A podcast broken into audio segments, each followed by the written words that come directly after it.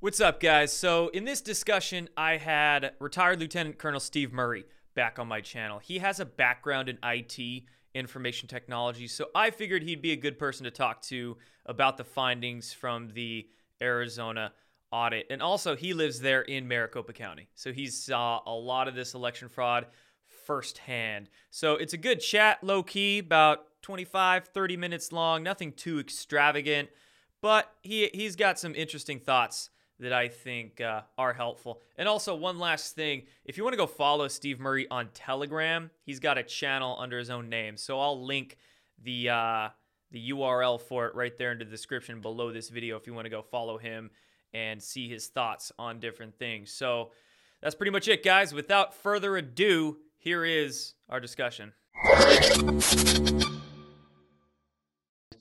What is your biggest takeaway from reading this report? And where do you think, I guess, we're headed from here? Well, I think the biggest takeaway was that the Arizona Senate referred it to the AG's office for criminal investigations. That's a huge, huge marker. I think that there was a lot of things filtered out of the report, and people are hanging on a lot of the different things. The first thing they're hanging on is they didn't decertify the election. That's not what this was all about. Secondly, they didn't release vote tallies. That's not what this was about. The third thing is that people are freaked out because the ballot counts and the machine counts are the same. Okay, who cares? They're paper ballots. They haven't analyzed the paper yet. Mm-hmm. Remember, the audit's still going, right? So they still have to do the Splunk logs. They still have to look at the router logs. They still have to look at the paper and the bleed through, because we know that there was malfeasance with the paper and printing ballots. They didn't talk about any of that. So all of that's still sitting there. The key takeaway I took away from all of it, though, was that the forensic portion of this that talked about the Dominion machines was incredibly damning for both the Dominion brand as well as Smartmatic and all the other systems that are linked to that server for three reasons. Number one, the admin passwords and the admin accounts were exactly the same across all the machines. And that's a big deal in the forensics world, in the cybersecurity world, because as a cybersecurity sounds like an amateur move. Well, it was designed for fraud. Mm-hmm. It was designed so that they couldn't repudiate who was at the keyboard. It was designed so that anybody could log into it, and you couldn't associate a name to a person, to an admin, et cetera. That was the whole that was the whole setup. The second portion of it that they didn't talk a lot about, which is probably because it's going to be referred to criminal proceedings, is the fact that Dominion ran all the machines across the country. All of the contracts should have never been signed with Dominion. They basically privatized the election through the state Secretary of State's office and all these swing states and other key states. And Katie Hobbs signed a contract without certifying the machines. The actual certifying official was not on site when they certified the machines, and she signed the contract anyway. And the fact that Dominion contractors were running those machines and doing whatever activities without any kind of repudiation should have been a red flag for everybody at the Board of Supervisors, as well as across the government. Now, I'm not going to say anything about Ducey other than the fact that Ducey's a rhino, and he should have immediately decertified that election, but he certified it. And I can tell you, there's no way Mark Kelly won. There's no way the guy won. So that in and of itself, and I think the person who's done the best analysis on the election is Seth Keschel. He's the only one that's done real numbers on it. I think his analysis is solid, and I think what he's provided as far as Intel product is probably the best in the world. That said, the piece that they need to focus in on now is the router logs. And the reason why I say that is the second thing that came out of this on the Dominion side was that there was a number of anonymous remote logins. They're called Windows Type 3 anonymous logins. That means it's a remote login from outside of that machine, right? Any server you expect to have anonymous logins. There could be system level accounts logging in. There could be application level accounts logging in on an autonomous level across a number of different applications, right? As you go up the TCP IP stack, there's applications that talk to every portion of that. Now, the key that's going to be critical to get the Splunk logs is it's going to show where the destination IP addresses are, meaning Where was the source IP? Where's the destination IP for all those anonymous logins? They've got the time and date stamp so they can correlate that to a log entry and do very, very narrow searches. So that should be very telling. The last thing that came out of this that I thought was very interesting was the fact that they deleted the log files for the SES server or EAS server. They deleted the log files the day before the audit was destroyed. Yeah. That is clear now. That's a RICO case in and of itself right there.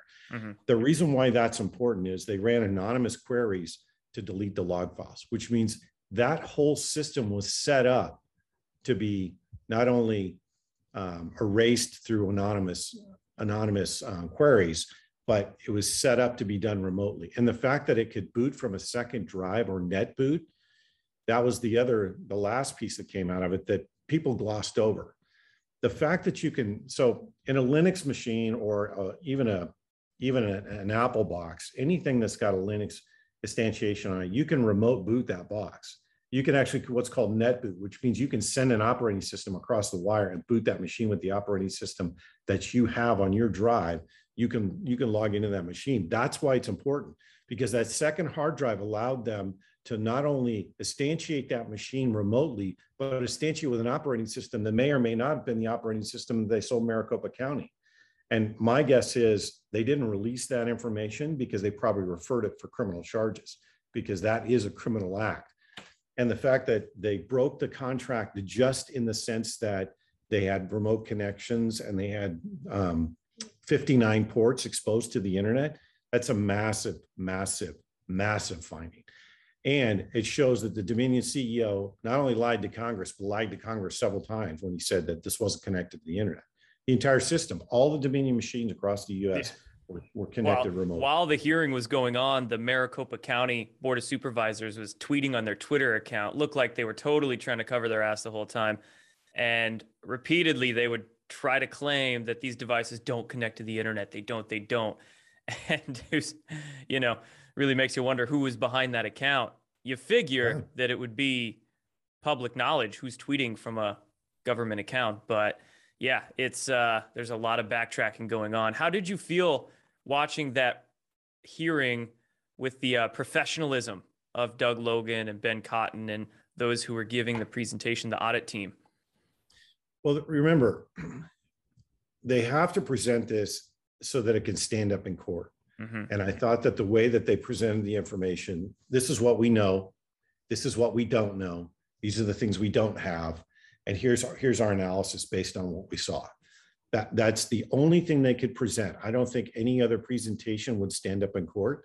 And more importantly, I think the fact that they stuck to the things that they actually could prove was vitally important for not only to show that, look, just on the Dominion machines, they should decertify the selection. There is absolutely no way you could certify the selection based on just the fact that those machines weren't patched for over a year. And you can also do it on the contract. Whether they do that or not, I don't know. I don't have a lot of faith in the Arizona Senate. I definitely don't have any faith in Ducey or in Katie Hobbs, but Katie Hobbs needs to go to prison. The Board of Supervisors in total needs to go to prison. It's going to be a lot of people going to prison. Which is why there's such a collective fight back against this information coming out. And Abramovich, if he doesn't follow through with this, if somebody doesn't go to prison, his political career is over. Mm-hmm. I can tell you that unequivocally. There is an entire population here that wants to see justice from this. The thing that I want people to key in on is this isn't the end. This is just the first phase of the findings.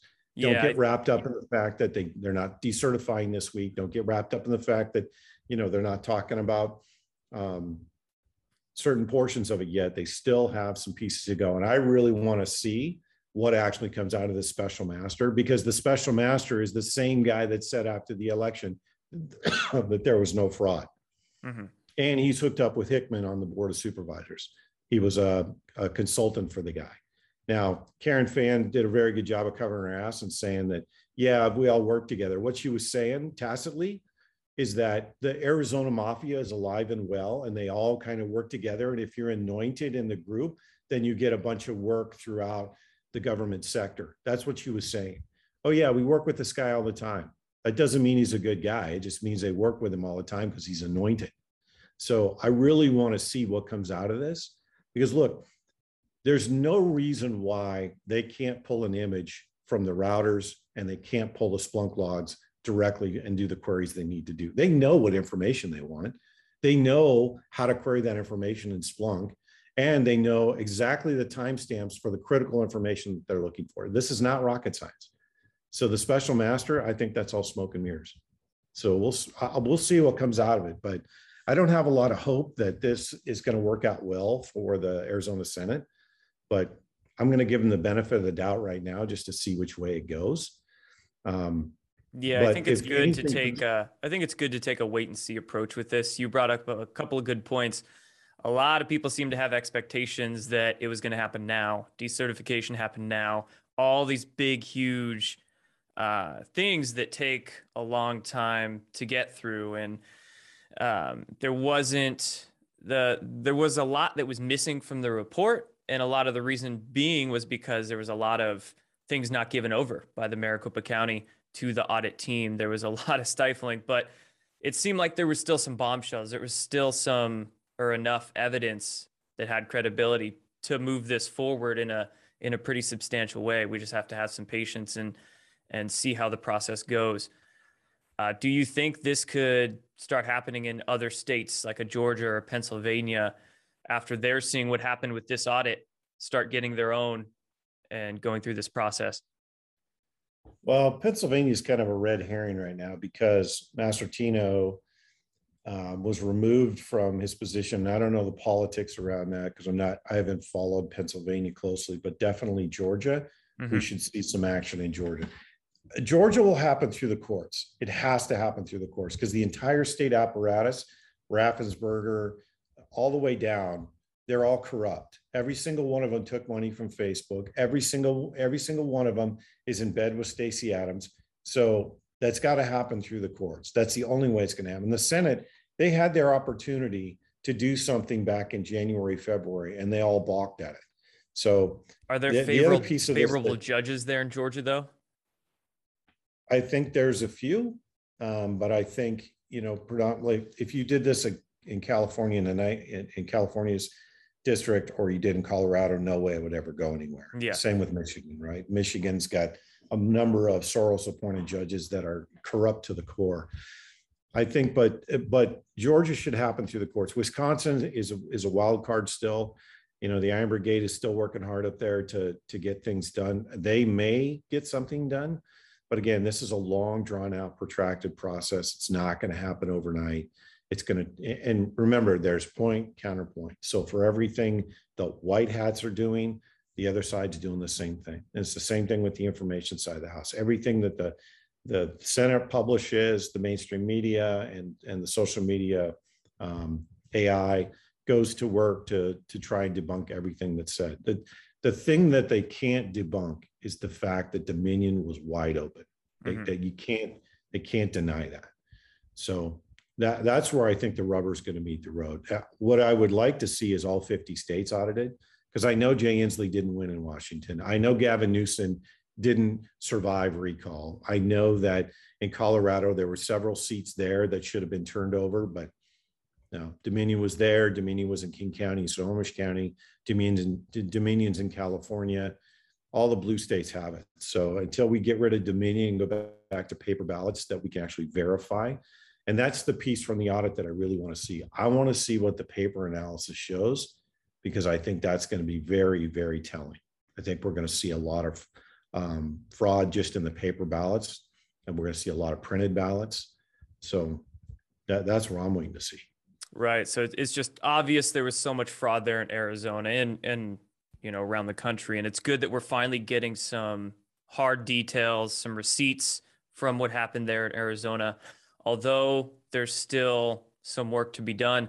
What do you think that us at home, behind our keyboards or living our day-to-day lives, what can the people do to help this process move forward, whether it's get the word out, get donations, what's the best thing people can do in your eyes?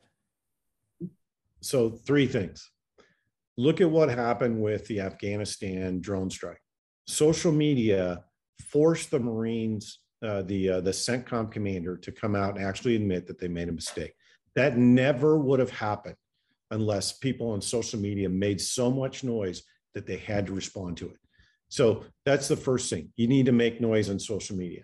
Number two, you need to make noise with your local politicians and your state politicians, especially your state senators. The state Senate is the one that controls the audit.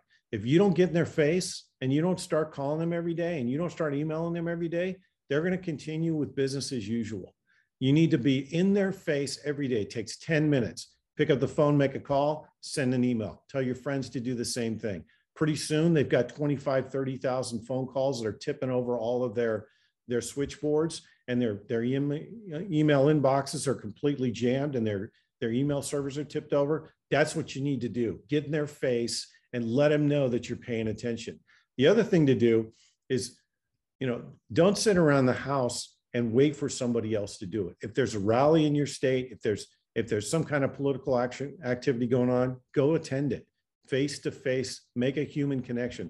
Those human connections pay dividends when you're talking to 10, 15, 20 people. That turns into 300 or 400 people. Those 300, 400 people turn into thousands of people. That's the only way we're going to get this done. And there's a number of different conversations going on right now around legal action. Look, legal action's great, but the wheels of justice move incredibly slow. And if you look at what happened in Arizona, all the McCain lawyers descended on this place and literally buried this place with paperwork and motions and filings and a number of other noise to slow the process down. If you want the process to move faster, you need to get away from your keyboard for 10 seconds, pick up the phone, then come back to your keyboard, send an email. Do it every single day. Do it 5 times a day. There's no limit for the number of emails you can send. There's no limit to the number of phone calls you can make. If you have, like, I've called the state Senate here. I've called a number of different senators here, especially Paul Boyer, that rhino down in Glendale. I've called that guy so many times. His switchboard won't answer my calls anymore. But hey, he's getting the message that his political career is over. As soon as his term's up, he's out. I may even run to take this guy out because I'm so sick of these rhinos. That's the other part. If you have the time, run for office. Get rid of some of these people. At grassroots, the only way we're going to take back our country is if people get involved. You can sit behind your keyboard all you want, but somebody's got to run for office and get these people out. And then once you're in office, then you got to start passing laws to reverse what they're doing. Let's talk about the red flag laws they just passed. The House just passed red flag laws to take away military firearms. Why is that dangerous? Number one, and most importantly, it hasn't passed the Senate yet. But if you look at what's going on in the military right now, again, for an insurgency, you need 3 things: control the media, which they have; control the leadership, which they have; control the military. They do not have that yet. Why? Because there's a significant portion of the military that is not getting the vaccinations.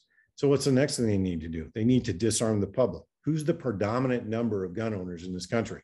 Former and ex-military.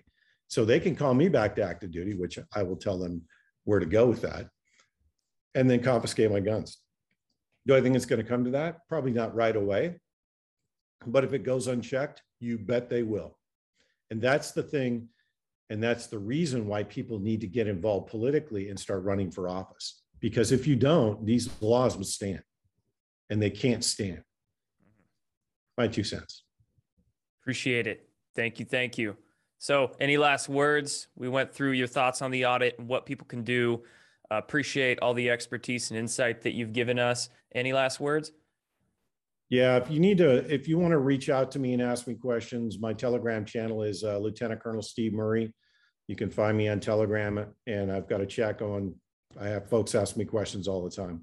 Yeah, I'll make sure that's linked down below. And for anybody watching out there too, we're going to start doing some more voice chats, Steve and I, on my channel, maybe his as well, on Telegram. So go find him on Telegram. I'll make sure that link is down there in the description below this video. Thanks, buddy. Always good to see you. We'll have you on again soon. Thank you. All right. Take care, bud. Help me send a nice FU to big tech and the fake news media by supporting my work on Subscribestar. Signing up will also get you access to fun stuff like discount codes, live chats, and giveaways. You can find that link down below.